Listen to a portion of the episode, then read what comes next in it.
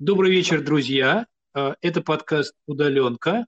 Меня зовут Петр Сафронов. Э, со мной мой соведущий и партнер Николай Воронов. Всем привет. И э, сегодня мы обсуждаем историю с удаленкой с директором по контенту компании Skyeng Михаилом Свердловым. Да, привет, всем привет. Наш традиционный первый вопрос очень простой, хотя, может быть, в данном случае он выглядит немножко глуповато. Когда для компании Skyeng э, началась удаленка. Ну, в смысле, вот эта вот текущая ситуация с пандемией, когда начала ощущаться как важный фактор.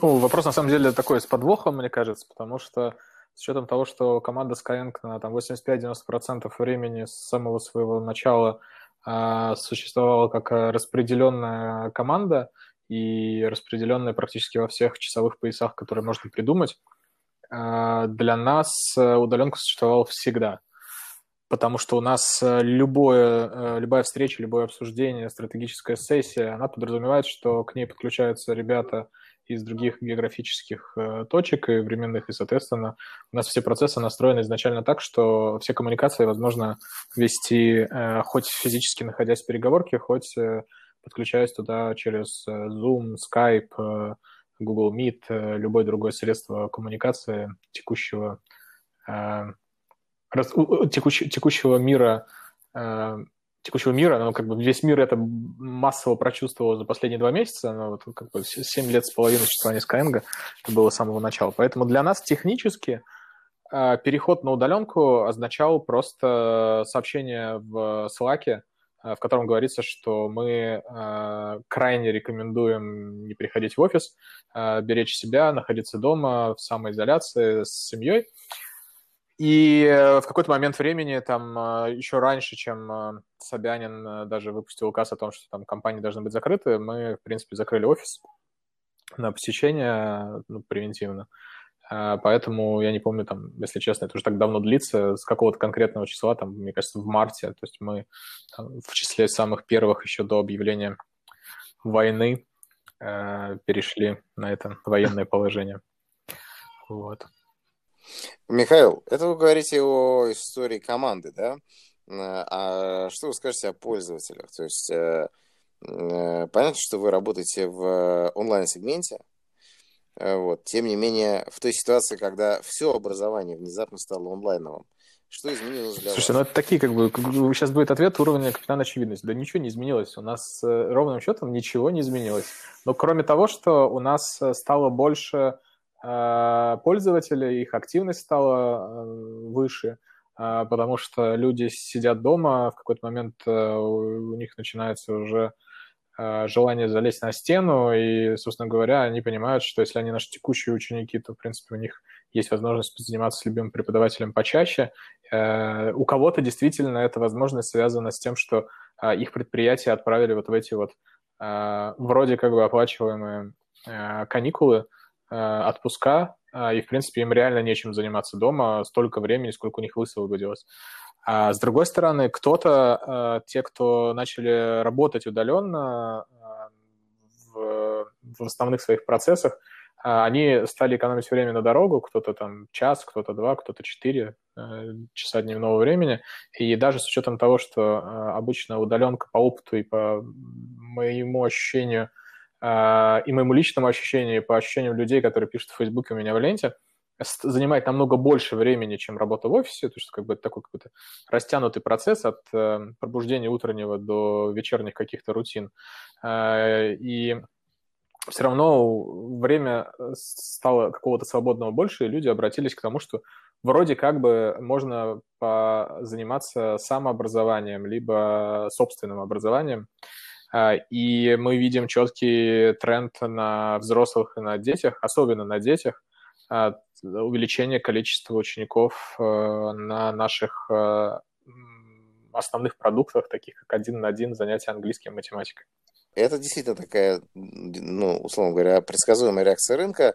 Мне на самом деле было интересно, может быть, вы каким-то образом решили хакнуть рынок в этот момент или сделать какое-то нестандартное решение, или, может быть, социальное. Ну, например, известно, что Pornhub, это крупнейший порносервис, в Италии сделал премиальный доступ бесплатным, для того, чтобы люди смогли сидеть дома и было чем заняться.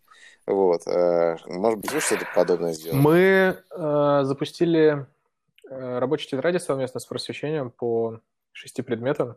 Сейчас уже, наверное, восемь. А, чтобы поддержать систему образования в России, э, среднего образования. А, это из нового. Мы запустили продукт буквально за 10 дней и добавили туда все материалы, которые нужны были преподавателям по математике, русскому, английскому, обществознанию, а, информатике и истории. Вот. И это, для общеобразовательных школ, это продукт совершенно бесплатный для них. Mm-hmm. Вот э, а, команда, которая появилась вот в начале апреля, э, появилась команда, и, соответственно, где-то там 10 числа мы официально запустили уже после предыдущих нескольких дней тестирования бета. Продукт — это продукт рабочей тетради домашние задания, то есть учителю не надо, соответственно, полностью ничего, кроме того, чтобы задать э, по очень удобному, простому интерфейсу задания для детей э, по учебникам, по которым они проходят обучение в обычной школьной программы, э, с соответствием всем планам Министерства образования для школ и так далее. Вот. Э, и, соответственно, дети, получая ссылку там, в свои средства коммуникации, где они там находятся, либо у них теоретические занятия проходят в Zoom, у кого-то в Skype, у кого-то в Discord, вот, они туда, учителя могут скинуть ссылку с домашним заданием, э, и сервис очень сильно взлетел. Э, у нас сейчас 70 тысяч активных преподавателей, более 70 тысяч, и эм, на вчерашний день было сделано порядка 7 миллионов домашних заданий. Соответственно, ни один учитель в этот момент не пострадал, а, и мы учителям сэкономили огромное количество времени на их работу. А, потому что учителя основных предметов, таких как математика, русский, в течение недели по нашим результатам наших каздевов э, мы сами не ожидали, что столько времени они тратят на проверку домашних заданий. Они тратят э, огромное количество часов, они проверяют там, порядка полутора тысяч упражнений суммарно э, в неделю от учеников. Это первая история. А вторая история – это наш продукт для вузов. Там только английский язык. Это проект SkyS.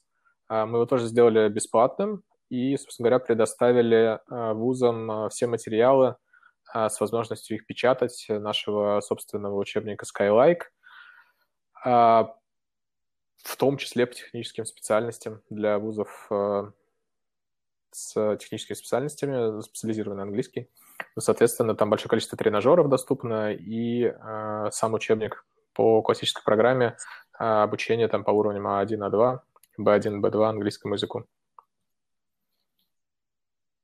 Э, Миш, это очень э, вдохновляющая история. Э, вы могли бы пояснить, какая-то включенность Министерства просвещения по школам или Министерства науки и высшей школы в случае вузов здесь была, или это инициатива, которая исходила именно от вас, от компании? Ну, мы Sky? находимся в постоянном контакте с, с, и с федеральными, и с региональными министерствами, но инициатива исходила от нас. С учетом нашего предыдущего опыта взаимодействия издательством просвещения, а, мы с ними сразу договорились о том, что а, мы сделаем этот продукт, и, соответственно, на, старте а, разместим туда материалы учебников, ну, учебных тетрадей к учебникам, да, рабочих тетрадей к учебникам. Вот, в целом, как бы никакого заказа особо не было, да, я думаю, что, ну, не участвую в этих процессах детально, там, на встречах с министрами, вот, я думаю, что просто министерство решало какие-то другие задачи в этом Э, с попыткой вообще перевести тему э, в дистанционку, нежели занимаясь тем, что они там будут делать.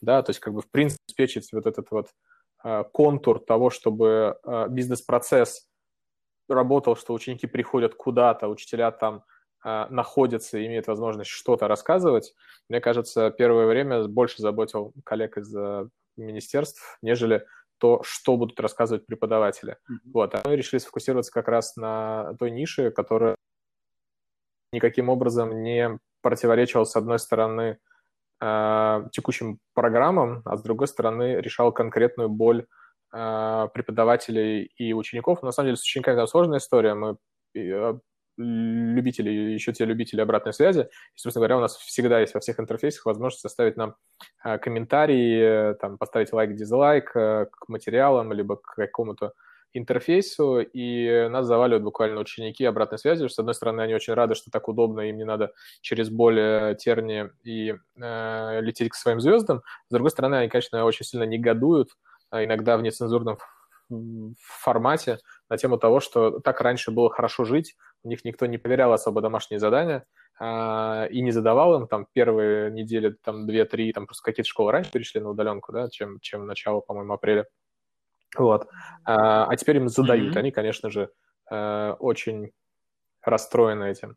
Но в целом продукт э, взлетел крайне вирально, и э, я вот выступаю на МССО, да и, в принципе, другие остальные члены команды Skyeng, хотя я к этому продукту имею очень непосредственное отношение, там одна команда контента работает, вот, а, соответственно, все очень, очень радостные и писали, э, писали восторженные отзывы, теплые слова «спасибо», разве что только чепчики воздух не бросали. Хотя, может, бросали, но просто не было видно. Э, Михаил, скажите, а вот э, говоря про эти инструменты, я просто не в курсе. Собственно говоря, сама техническая база Skyeng, это ваша собственная Да, конечно, это наша правильно? платформа Wimbox, ну и, собственно говоря, продукт э, рабочей тетради SkySmart также строился на, на базе тех технологических решений, которые э, мы имеем внутри школы. Ну, то есть единственное, что мы не давали наши инструментарии видеосвязи, э, потому что не было, во-первых, тут там было четкое понятие, что а, переводить преподавателей массово была не самая лучшая идея бы, вот, а, хотя у нас есть групповая видеосвязь в том числе, потому что она не решает, наверное, те задачи, которые стояли в тот момент перед школой, а вот именно в нише, связанная с созданием домашних заданий, наборов тренировочных упражнений и системы взаимодействия с пользователем в рамках этого, получения, ну, выдачи обратной связи, подсказки для того, чтобы усилить образовательный эффект ученика, чтобы он не просто гадал э, да, на кофейной гуще, а он понимал, почему он сделал ту или иную ошибку или, или, или что э, он сделал неправильно, что привело к той или иной ошибке. Это как раз вот наша основная компетенция. Ну, то есть с точки зрения продукта технологического одна история, вторая история, собственно говоря, с точки зрения там, педдизайна и решения образовательной составляющей для детей и преподавателей. Ну, э, запросов со стороны государства там, или города Москвы пока не было на, я не знаю, покупку, аренду.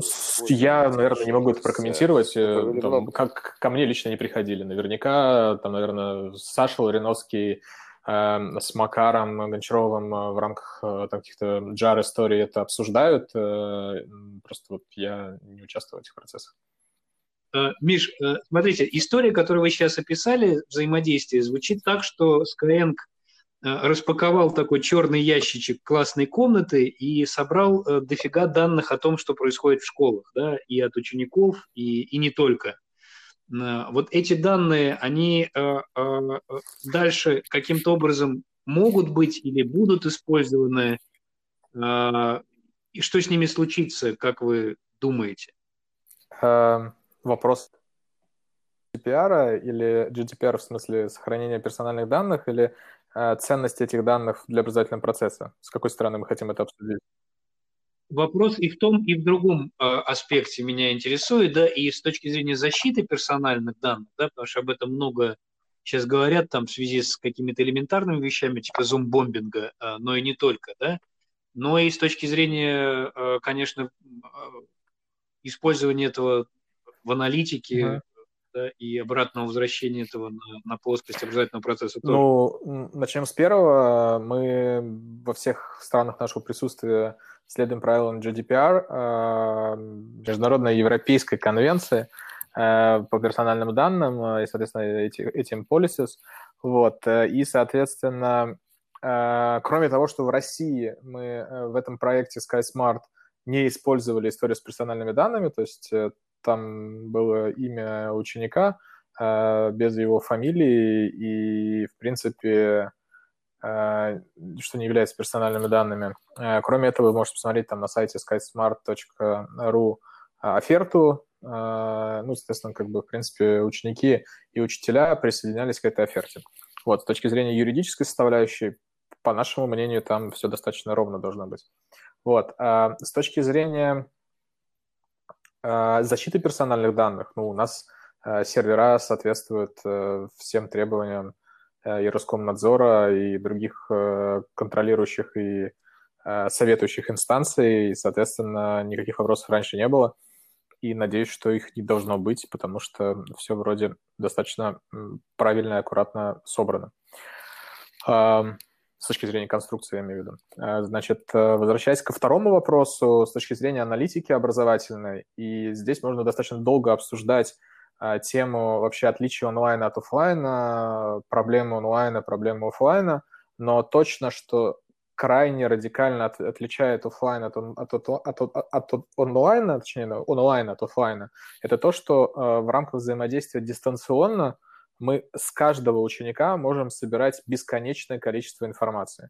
Э, не с точки зрения того, что типа большой брат смотрит за тобой, а история э, про то, что мы, собирая данные, постоянно улучшаем продукт.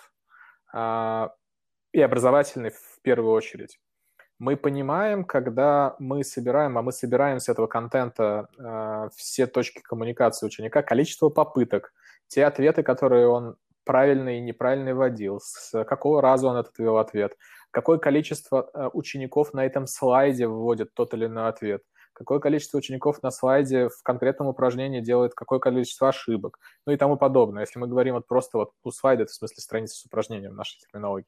Ну и, соответственно, э, наши методисты могут в CMS, ну, в нашей системе управления контентом, посмотреть эту всю статистику, посмотреть количество лайков, дизлайков на этой странице, а, посмотреть обратную связь именно к этой странице. Ну и, соответственно, наша задача как контента, а, ну и, и, существенная часть нашего KPI, ну, команды контента, а, она состоит из того, чтобы у нас вот этот вот контроль качества, он был а, во-первых, максимально с точки зрения покрытия, и э, метрики, которые в этом контроле качества участвуют, они были бы либо минимальны, либо максимальны, в зависимости от того, что нужно сделать, либо к нулю свести, либо к 100%. Вот. Э, ну и, соответственно, мы прекрасно понимаем а, в нашей основной школе, э, какие курсы лучше заходят, какие курсы, в какой последовательности уроков лучше в среднем приводят ученика к финальному целевому результату. А, ну и э, если мы говорим про школьный проект, э, вот этот SkySmart, который мы сделали, понятное дело, что у нас есть понимание, откуда этот преподаватель, из какой школы, а, и как перформят его ученики. В принципе, если э, появится такая задача, ну, просто она перед нами не стоит. То есть мы можем посмотреть, сделать сравнительный анализ на этом датасете всего, что угодно, с чем угодно. Как конкретные ученики с именем Ваня в среднем по России ведут себя там Света, э, Петр и Проскофья, неважно там, да, вот. Э, если мы хотим посмотреть с точки зрения контента издательства просвещения, Пока что не было, кстати, такого запроса. Хорошая мысль. Я, честно говоря, не задумывался в этом направлении. То есть мы, в принципе, можем им отдать обратную связь по всем их материалам, рассказать, где существенное количество учеников делает ошибку. Соответственно, с одной стороны, это индикатор того, что материал э, сложнее, чем э, могут в среднем э, ученики этого класса воспринять по России или в каком-то конкретном регионе, если вдруг такая есть э, особенность региональная. Э, и с учетом этой обратной связи э, коллеги могут либо упростить материалы, либо, допустим, в учебной части, в учебнике больше этому материалу посвятить времени.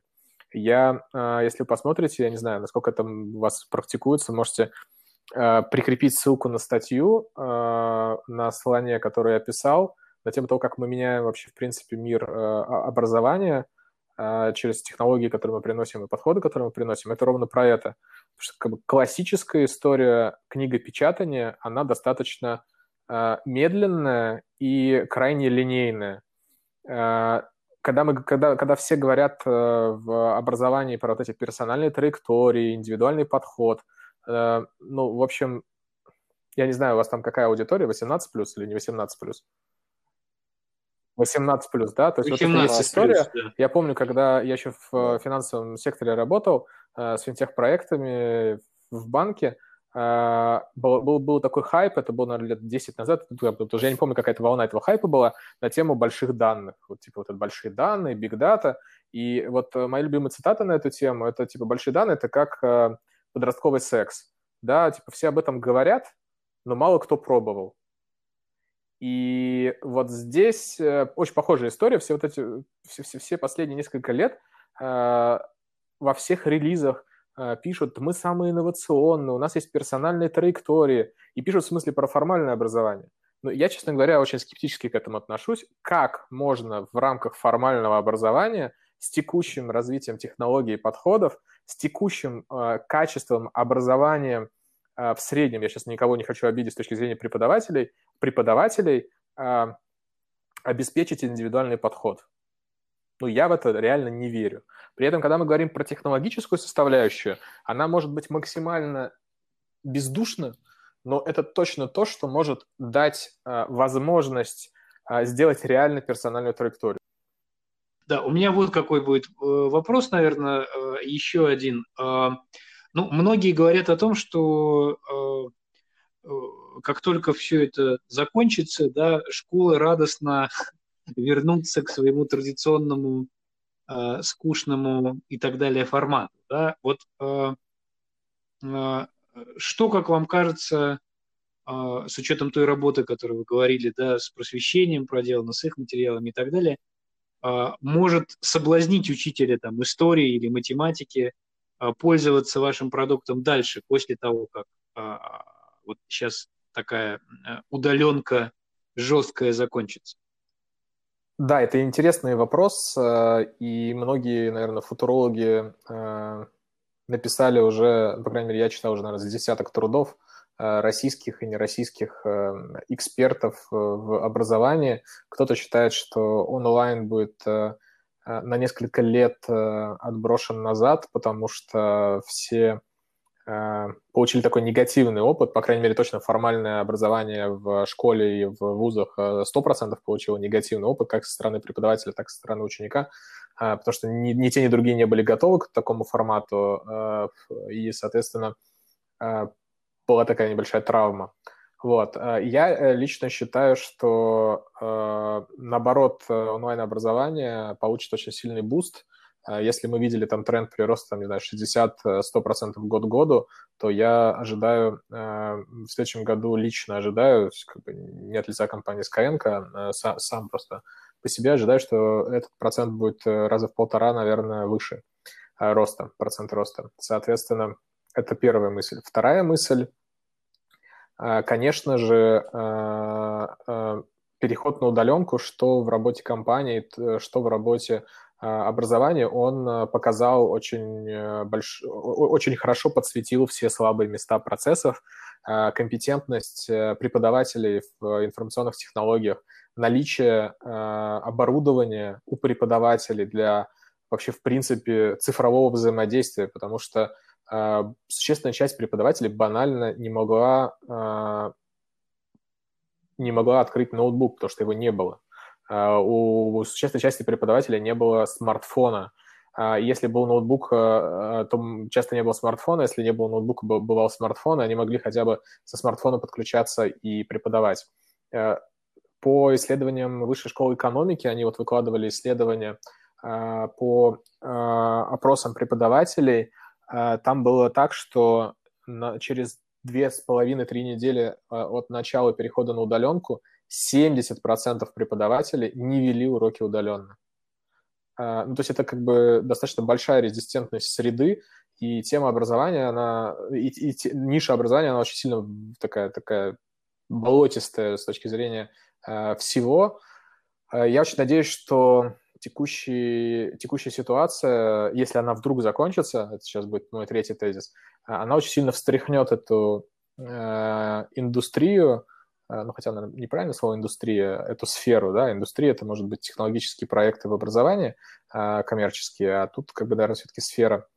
И мы как минимум получим, получим позитивный эффект от этого всего.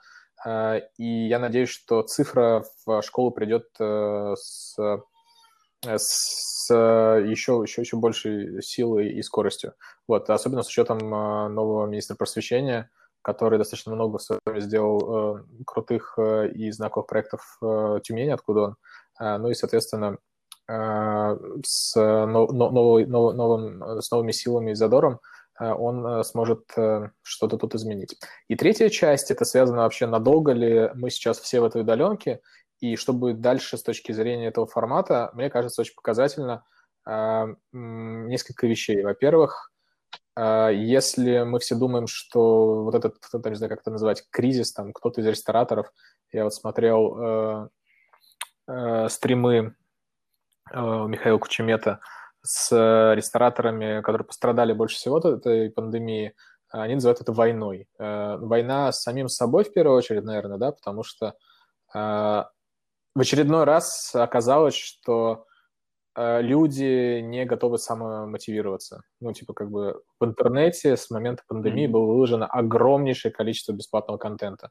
Разве что только мастер-класс э, не выложил бесплатно свои курсы, мастер-класс американский, там, культовый сервис по образованию, они mm-hmm. как-то, mm-hmm. как-то стойко выдержали, э, выдержали и продолжили расти с своей скоростью, наверное, даже быстрее. Ну и Netflix, кстати, не выложил никакого бесплатного контента э, массово, да, то есть они там у, у разных сервисов предоставил часть контента, но в целом нет.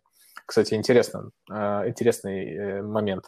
Вот, э, реакции э, сервисов и какой-то социальной ответственности я сейчас не осуждаю, осуждающий, это просто как, ну, интересно подумать на этот счет. Вот. Mm-hmm. И люди все равно не, не стали больше mm-hmm. учиться. Вот эти вот классические ехидные посты в Фейсбуке на тему того, ну что, друзья, у вас столько много времени освободилось, э, сколько прочитали книжек, э, посмотрели сериалов, э, ну, сериалы это еще не самое сложное было делать, вот, а сколько прошли курсов на курсере бесплатных, там, которые, которые раньше были платные, ну, в смысле, это я не говорю про, про масса, это, про МОК, а, который классический, там почти все бесплатно, а именно про курсы, которые раньше были платные. Нетология, Skyeng, э, э, остальные игроки, Skillbox выложил достаточно большое количество курсов, э, которые были раньше платные, стали бесплатные. Ну, и кто ими воспользовался? Я э, не видел финальной статистики, но думаю, что в целом статистика, она не сильно отличалась от перед карантинной, может быть, даже, наверное, еще была хуже. Вот. И тут знаковым, наверное, является две вещи. Первая вещь э, не из образования, это э, история с компаниями Twitter и еще рядом компаний в Америке, которые сказали, вы, в принципе, можете до конца года вообще не выходить с удаленки сотрудникам. Э, и вторая история – это mm-hmm. университет Кембриджа, который буквально сегодня, или, ну, там, я это репостил сегодня, релиз, может быть, был вчера или позавчера, что они сезон 2020-2021 проведут в удаленном формате. Полностью. Весь университет. Mm-hmm. И, соответственно, эм, тут больш, большой вопрос, что будет происходить в этой ситуации. У учеников вопрос, будет ли это дешевле. Ну, потому что априори, когда ты делаешь обучение дистанционным, э, кажется, что ну, на старте это немножко дороже, но в дальнейшем, конечно же, стоимость владения этой, э, всей, всей этой историей дешевле.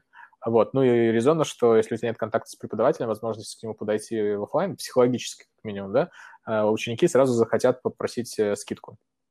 Вот. Вторая история – это а, про а, большое количество обсуждений, опять же, в интернете а, на тему того, что типа удаленка – это для нищебродов.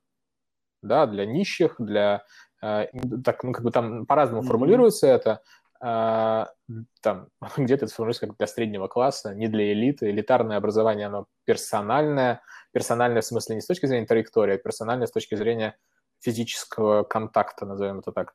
Вот. Э, и это тоже тема, которая на самом деле, э, кажется, заботит общество. Э, кого-то это заботит, потому что они считают себя достойным хорошего, хорошей жизни, но при этом не миллионеры. С другой стороны, миллионеры почему-то считается, что хотят какой-то такой инклюзивности, но, с другой стороны, я знаю много миллионеров, которые ходили в обычные университеты, и, в принципе, не в Гарварде, не Кембридже, а там, в МГУ и МФТИ, и, как бы, в принципе, им было очень хорошо и комфортно. Вот, вот эти три, вещи, на которые я бы обратил внимание, мне кажется, что э, с учетом того, что мы только в начале этой истории кризиса, я боюсь, что не обладая никаким микробиологическим образованием и медицинским, как дисклеймер скажу, по моим ощущениям, будет и вторая, и третья волна заболеваемости, и, соответственно, ну, если мир продолжит идти вот в этом формате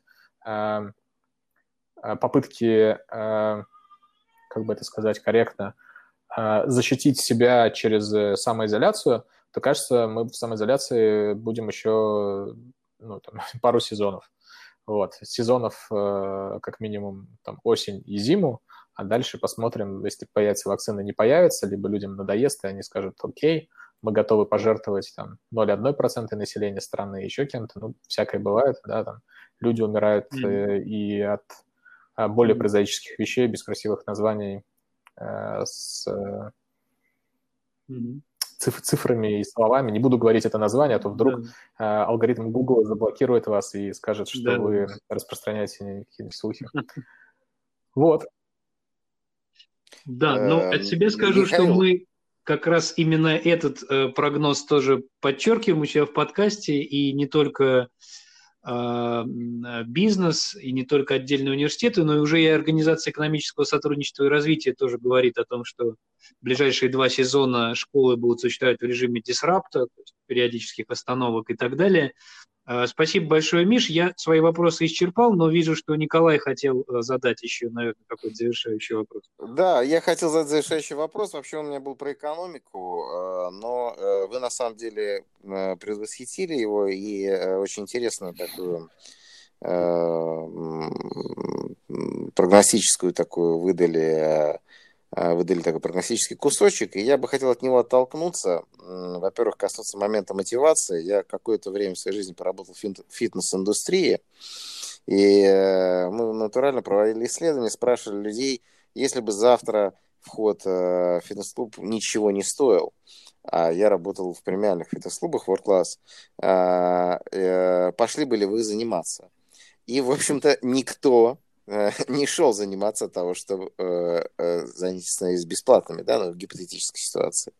Поэтому э, вопрос э, мотивации, действительно, когда мы говорим, что мы не ходим, потому э, мы не учимся, потому что у нас нет времени, на самом деле это не так, когда время появляется, мы не учимся. Но э, вот вы коснулись вопроса образования, его элитарности или неэлитарности, удаленки как чего-то для среднего класса, для низшего и, наоборот, для высшего. И здесь я хочу задать такой вопрос а, и восхитить его цитатой из э, фильма «Умница Уилл Хантинг». Если вы смотрели, там есть сцена в баре, когда рабочий со стройки, гениальный парень, ставит на место э, студентов второго, третьего курса престижного вуза, говоря им, что, в общем-то, они э, жонглируют мыслями, которые они прочли в книжках, которые доступны в библиотеке, билет куда стоит 5 долларов. А они отдали 100 штук в год за свое образование. Они ему в ответ заявляют, да, но зато у меня будет диплом, а ты и твои дети будут подносить мне кофе. Э, не кажется ли вам, что в контексте вот э, кризиса образования офлайнового э, за ним может последовать и кризис образования онлайнового, если наличие времени не является мотивацией к образованию, да, а те, у кого эта мотивация есть, сейчас вот как бы я попробую сформулировать этот вопрос, могут получить это образование и без Кембриджа в офлайне, и без Кембриджа в онлайне, и без Skyeng в онлайне, и без ваших конкурентов в онлайне, а в библиотеке, куда вход стоит 5 долларов или она бесплатная. Это интересная цитата из Уилла Хаттинга. Я его смотрел, но что-то я и не припомню. Я, пожалуй, ее запишу и буду использовать э, в дальнейшем, если вы не против. Эм, э, если отвечать... Ну, я Миромакс, правильно копирайт оформлю, там, со всеми э, шарканьями ножкой и так далее. Вот, тут давайте начнем с мотивации, наверное, да? Я когда а, выступаю, сейчас как раз вот, наверное, в одной статье этот кейс тоже разберу, а, с кем вообще конкурирует образование? Вот давайте подумаем, да, то есть конкурирует ли, ну, в смысле, образование вообще да. в принципе офлайн и онлайн, давайте сейчас возьмем онлайн, чтобы как-то более просто мне был пример приводить, если вы не против. Значит, э, у нас получается, кто конкурент? Да. Ну, вроде как бы онлайн конкурирует с классическим офлайн. Skillbox, Яндекс Практикум, Нетология, они предоставляют краткосрочные программы, которые на выходе дают сертификат неважно какого образца, государственного, не государственного, это вообще, мне кажется, пятая история сейчас. Ну, по крайней мере, в большинстве организаций это точно пятая, наверное, даже 28-я история. А, но они дают одну э, очень важную вещь. Они дают а, практические знания и навыки. Если мы вернемся не к столу будет сказано, там, типа, в Советский Союз и в классическую советскую школу, которую многие э, восхваляют, кто-то ее критикует. В общем, я сейчас безоценочно хочу подойти. Было деление. Было деление на университеты, на институты и на ПТУ. Да, сейчас вот это вот ПТУ, профессиональное там э, образование, э, специальное, да, профессиональное специальное образование, а оно э, крайне непрестижно, ну, на мой взгляд. А, и очень редко, на самом деле, э, люди смотрят э, на то, кто выходит из ПТУ и сколько они зарабатывают. Да, то есть есть какой-то стереотип, что если ты ПТУшник, значит, ты какой-то там дурачок, э, я не знаю, там где-нибудь в детской комнате милиции наблюдаешься и так далее, да, неблагополучный, в общем, персонаж.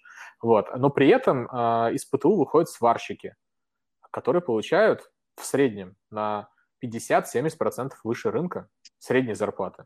Ну, то есть там, типа, хороший сварщик может получать столько же, сколько хороший проект-менеджер.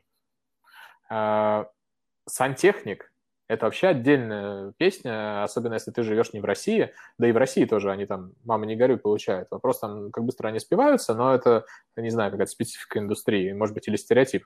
Вот. А, я не знаю, швеи, ну и так далее. В общем, большое количество э, повара, людей, которые, в принципе, очень хорошо зарабатывают деньги, если мы говорим о критерии успешности в этом мире, как а, одним, одном из критерий, как зарплата, они очень хорошо зарабатывают. И а, люди, которые пошли в вузы и потом работают в салоне, там, я не знаю, Евросети, не в обиду будет сказано, Евросети получают, там, я не знаю, сколько они получают, там, 35 тысяч рублей, 30 тысяч рублей, вот, в среднем, они 5 лет провели за партой. Принесло ли э, какой-то результат эти 5 лет?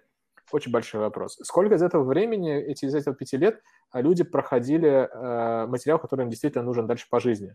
Э, опять же, огромная дискуссия, что э, там такие предметы, как э, супромат очень сильно закаляет э, характер, но кажется, что зачастую, если ты не идешь в индустрию работать, где тебе нужны какие-то расчеты, связанные с супроматом, это действительно только закаляет характер. Вот. Э, и, или там интегралы. Ну, я не знаю, вот э, кто в своей жизни пользовался интегралами после университета? 0,1% населения. 0,1% населения. Тяжело 0, найти 0,01% населения. Ну, типа, я не знаю. Э, ну, реально. Как бы я, конечно, манипулирую сейчас немножко и жонглирую какими-то такими вырванными фактами, но в целом логика очень наверное, прослеживается. Когда ты идешь учиться там в нотологию, практикум, либо в Skill Factory, э, в Skill, Skillbox, короче, этих школ достаточно много сейчас, я просто там самых крупных назвал из списка Forbes э, там, прошлого года ты получаешь реально навыки, которые тебе нужны за более короткое время. Ты не тратишь время на 5 лет э, сидения за партой, э, а существенная часть э, студентов, она, к сожалению, во время обучения, она не работает по специальности. Ну, то есть, типа, они работают официантами, там, я не знаю, грузчиками, э, администраторами, э, кем они зачастую потом и продолжают э, работать вот, э, после выпуска, ну, типа, получил диплом, повесил его на стенку в том самом кафельном месте, и, в принципе, дальше можешь жить спокойно, заниматься тем же самым, чем ты занимался бы и без этого диплома. Э, и тут у тебя, получается, две, две возможности уникальные. Первая возможность уникальная, у тебя есть возможность трудоустроиться, потому что вот эта модель, э, ты обучаешься, трудоустраиваешься, гарантированно практически, или там тебе чуть ли не деньги возвращают за обучение, она присутствует во всех этих трех сервисах, которые я выше упомянул.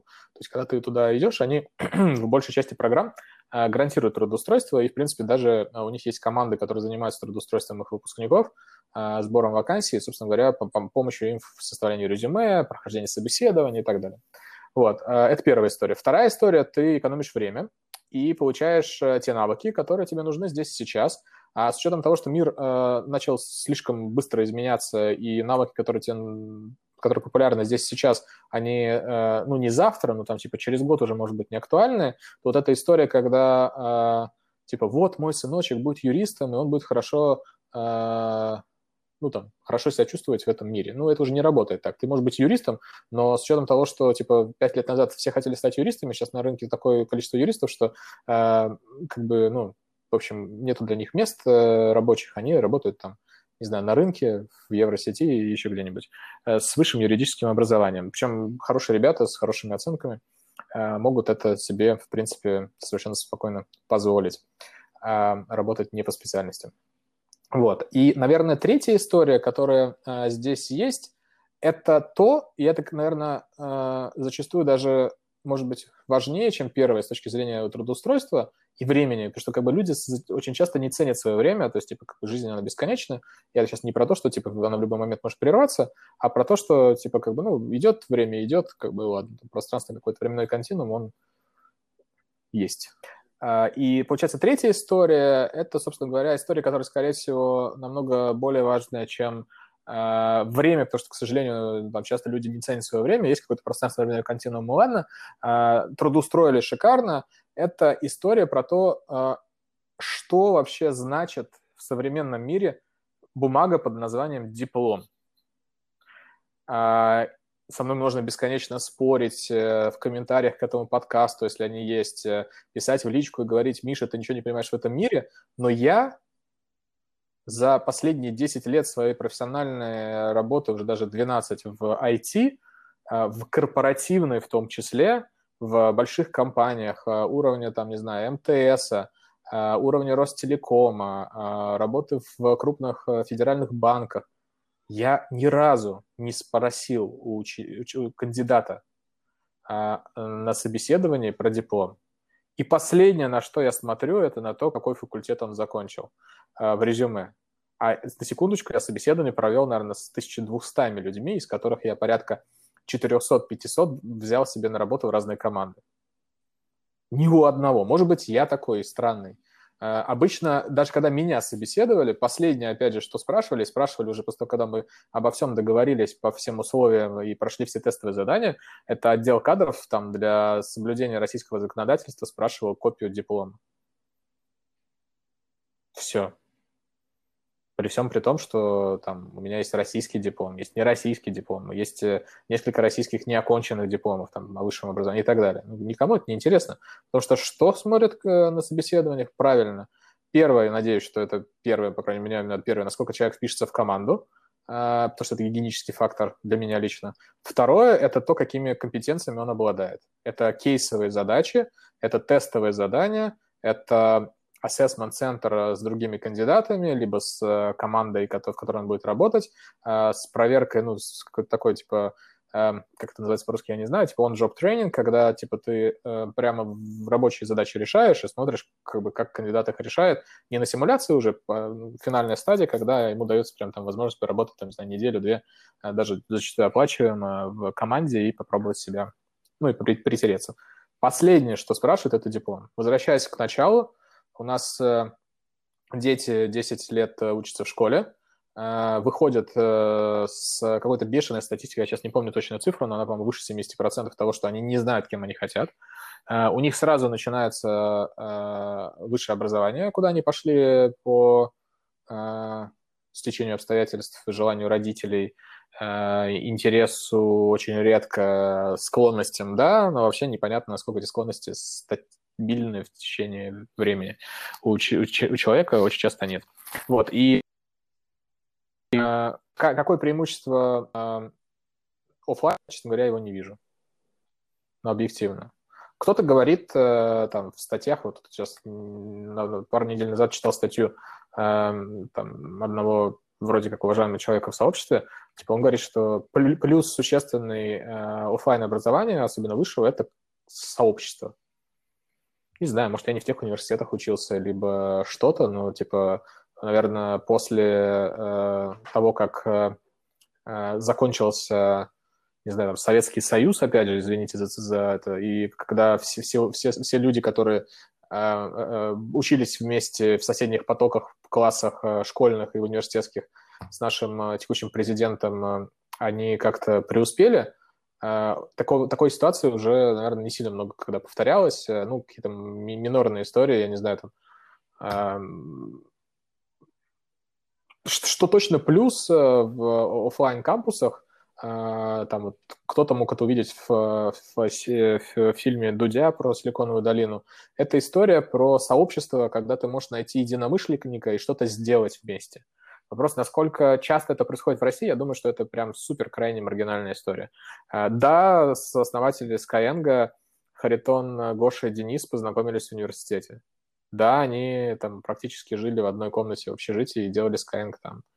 А сколько таких э, кейсов в России? Ну, прям много-много-много знаков после нуля, э, после запятой. И как бы, э, как бы искать какие-то плюсы в этом формальном образовании кажется попыткой его сохранить. Ну, формальном офлайн образовании. Понятное дело, что преподаватели очень, очень, очень, очень крайне резко воспринимают и негативно ситуацию, когда вот просто ну, реальные примеры, когда мы даем возможность ученику посмотреть видеозапись с другим преподавателем. И, э, соответственно, э, они, они очень ревностно к этому относятся, как кто-то другой может учить моих учеников. Э, а мы видим на нашей основной школе, мы видим статистику, как я уже говорил, мы такие достаточно упоротые, в хорошем смысле слова, на образовательную аналитику, на аналитику в целом. Мы видим, как какие преподаватели ведут уроки, как они говорят, а, как они с точки зрения там, правильности построения урока, динамики его там, педагогики взаимодействуют с учеником. Хвалят они, не хвалят, мотивируют, не мотивируют, дают обратную связь, не дают обратную связь. И на самом деле очень немного преподавателей, которые даже после обучения продолжают это делать такими постоянными элементами своей работы. И тут я, наверное, сто процентов соглашусь, что образование, а, быть преподавателем – это прям призвание – и далеко не многие э, могут, э, далеко не многие могут э, как бы, ну, качественно это сделать, э, к сожалению или к счастью. Ну и возвращаясь к теме э, рублей там 5 долларов, которые стоят вход в библиотеку, которая, наверное, кстати, в России бесплатная, э, я просто сто лет уже не был в библиотеке. Наверное, последний раз я там был, когда э, Галустян в КВН, если это был Галустян, спрашивал, как пройти в библиотеку в той самой постановке. Вот. Эм, мне кажется, нет. Знаете почему? Потому что э, если посмотреть на количество людей, которые за последние две недели э, смотрели стримы э, игры там Fortnite или еще где-то, в какие-либо другие игры, там Майнкрафт и так далее, это 20 миллионов человек, которые посмотрели буквально один ролик, я вот тут недавно смотрел, э, стримера, как, когда он просто играет и записывает свой экран. 20 миллионов человек за две недели смотрели его с продолжительностью 95 минут в среднем. И в прошлом году Э, на самом деле, не, в прошлом, позапрошлом, я за прошлый год там смотреть статистику, в 2018 году на всех МОК программах, программах массового а, обучения а, онлайн, а, таких как Coursera, edX, Udacity и так далее, 20 миллионов человек зарегистрировалось на них. 2018 год. Там можно дальше обсуждать, какое, какая доходимость на онлайн-программах, но доходимость в офлайне, она как бы статистически-то выше, только как бы что такое доходимость, да, то есть э, у тебя в офлайн образовании очень часто нету возможности бросить. Когда ты в онлайне, даже если ты заплатил, ну, у тебя есть какая-то там, типа, легитимизация своих действий, то есть ты берешь и говоришь, все, я серьезно решил, с завтрашнего дня я не учусь. Вот. И в этой ситуации э, большой вопрос мотивации человека вообще что-то делать. Если мы человека не ставим в какую-то жизненно важное э, обстоятельство, э, то, в принципе, у него какой-то мотивации не возникает. То есть, там, типа, эта мотивация на обучение, саморазвитие, э, образование, она у единиц э, процентов э, от общего количества. Мы видим, на самом деле, интересный момент, когда ученики приходят, и мы спрашиваем их о целях обучения в Skyeng, э, картинка очень, очень забавная. Ну, в кавычках она забавная, она очень печальная. ученики, которые оплатили уже следующий пакет, то есть вы понимаете, они сделали осознанное действие расстаться со своими деньгами, и это действие достаточно, ну, как бы такое ощутимое. Ну, там, если они покупают пакет из 4 уроков, у нас там есть 4, 8, 16, 32, 64 урока, а, а большинство покупают там 4 и 8 уроков по понятным причинам, да, потому что они дешевле стоят э, суммарно, ну, хоть сам каждый урок стоит дороже. Они тратят там, не знаю, там 4,5 тысячи рублей в самом дешевом пакете за 4 урока. По-моему, 4,5, если не, не ошибаюсь, там 1100 или там 1200 стоит один урок. И статистика следующая. 18% этих э, людей, когда их на водном уроке бесплатном спрашиваешь вообще, э, и спрашивали методисты водного урока, э, зачем тебе английский, они такие, зачем мне английский? Английский мне зачем? Хороший вопрос. Не, они... Нет, так еще раз, они заплатили. И они не могут ответить, зачем им английский. английский. Понятное дело, что там это влияние окружения, там типа соседка учит английский, коллега по работе, типа, что я хуже, что ли, а выложить потом в Фейсбуке, о, я учусь э, английскому, я такой молодец, я такая молодец и тому подобное. Теперь дальше 60% э, ведет э, себя следующим образом. Там, здравствуйте, Николай, ну, там, конечно, не здравствуйте, там какой-то диалог там идет, там, а, слушай, а давай, Николай, обсудим вообще, зачем тебе английский? То есть какие у тебя цели в изучении языка? Он такой, цели в изучении языка? Угу. Э, цели в изучении языка, цели в изучении языка. Наверное, Николай, вы хотите э, английский для работы, чтобы вам э, там решать какие-то рабочие задачи. Да-да-да, конечно же, надо для работы. А еще смотрите, а, наверное, вы еще путешествуете, вам, в принципе, надо на английском общаться в рамках путешествий. О, точно, конечно же, и путешествую. Ну, и еще там несколько там целей. В общем, если посмотреть на пирог целей учеников в Skyeng, то там где-то там в среднем, сейчас ну, просто округляю, 30% это путешествие, 30% работа и 30% загадочное для себя. Дальше, если мы смотрим, сколько людей, э, которые сказали, допустим, для себя и дальше конкретизировали, что они хотят смотреть сериалы э, на Netflix э, на английском языке с субтитрами, сколько их смотрят, э, ну вот я готов там на бутылку хорошего вискаря поспорить, что нет. Никто не смотрит практически, там, единицы. И это, опять же, вопрос мотивации. Ну и, три, и последние, там, 20, э, условно, там, 2% это те люди, которые пришли с более-менее понятной целью, ну, по крайней мере, они ее как минимум на, на берегу для себя оцифровали. Да, они хотят, там, не знаю, сдать... Э, самая понятная цель – это сдать экзамен. Ну, то есть, как бы, школьное образование, они э, заложники сдачи экзамена, потому что без ЕГЭ и ОГЭ там дальше жи- жизни может не случиться в классическом образовании, да? Э, или, или без хороших баллов. А, а вот там типа экзамены IELTS и TOEFL, они зачастую достаточно добровольны. Даже если ты собираешься переехать за рубеж, э, это достаточно добровольная цель, тебя там же никто там ничего к виску не представляет или там к горлу, да, и ты сам решаешь, что тебе надо сделать это действие, и, собственно говоря, Э, сдать экзамен. И э, э, это наши любимые ученики, они заряжены, да, то есть там им дальше надо просто хорошо по методике отработать качественные материалы, оттренировать их навыки и вперед. Вот. А со всеми остальными, с 80 там, с копейками процентов, ну, там, на самом деле, типа 78, 82, плюс-минус колеблется, надо очень много работать, в том числе с определением цели, потому что это самая опасная аудитория с точки зрения отвалов. Но те, которые вообще не знают зачем, это вообще, ну, типа, ребята, мы их привлекли бы, на них потратили деньги с точки зрения привлечения, а дальше они могут вообще не окупиться. Да, то есть э, они могут просто на, на, на, нагенерировать нам расходов, а при этом никак не окупиться, мы таких лучше бы вообще не привлекали, да, то есть, как бы, понимая портрет этой аудитории, э, да, можно строить модели lookalike и, собственно говоря, исключать их просто из э, таргета изначального. Вот. А те, которые 60, да, их можно склонить на светлую сторону, с печеньками или без, э, и, собственно говоря, конвертнуть в людей, которые заряжены, у которых э, совместно с преподавателем, когда преподаватели там в течение первых нескольких уроков с ними проговорили это целеполагание, сформулировали краткосрочные, долгосрочные цели, э, достигли их, показали, что да, они могут их приводить к этим целям, это, это те люди, которых можно, в принципе, раскачать с пользой для них самих, понятное дело. Вот. Ну и, собственно говоря, миссия Skyeng – это делать образование привлекательным а, и приводить к тем результатам, которые хочется гордиться. А, потому что очень часто, не знаю, мы слышим, я лично слышу, что ну вот, э, типа, легко, э, тяжело в учении, легко в бою. Ну, типа, я не знаю, я не подписывался ни на какой бой, я хочу, чтобы то, что мне давали с точки зрения обучения, было комфортно для меня.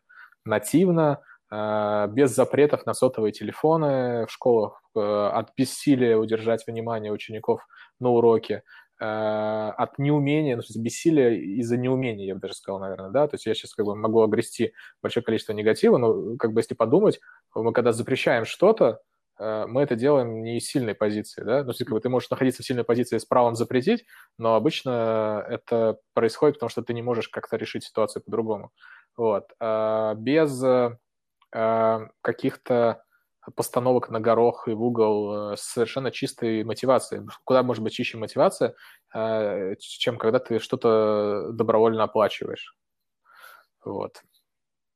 Спасибо большое, Миш. Я думаю, что неожиданно для нас с Колей разговор получился действительно отчасти философским и затронул какой-то большой и серьезный круг вопросов, выходящих, наверное, строго за, за периметр именно удаленки.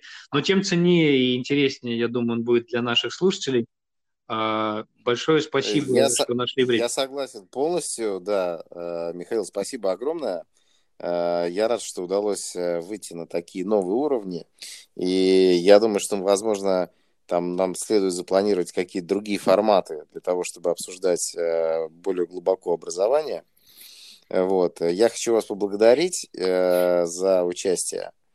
Вот. И позвольте немножко похулиганить в конце да, и завершить наш подкаст цитатой Э, который имеет непосредственное отношение к образованию, к применению в жизни. А я так понял, что цитаты вам нравятся, потому что вы одну уже решили себе взять и использовать. Э, э, любой человек должен уметь менять пеленки, планировать вторжение, резать свиней, конструировать здания, управлять кораблями, писать сонеты, вести бухгалтерию, возводить стены, вправлять кости, облегчать смерть, исполнять приказы, отдавать приказы, сотрудничать, действовать самостоятельно – решать уравнения, анализировать новые проблемы, э, бросать навоз, программировать компьютеры, вкусно готовить, хорошо сражаться и достойно умирать. Специализация удел насекомых. Это Роберт Хайнлайн. Достаточно времени для любви. Э, вот. Я думаю, что на этой прекрасной цитате я еще раз поблагодарю вас за участие. Э, за да, спасибо большое, и было очень приятно. До новых встреч. Э, удачи всем спасибо. слушателям в личном развитии, достижением тех целей, которые перед собой ставите. Надеюсь, что э, образование, в каком формате бы оно ни было, оно поможет вам в этом.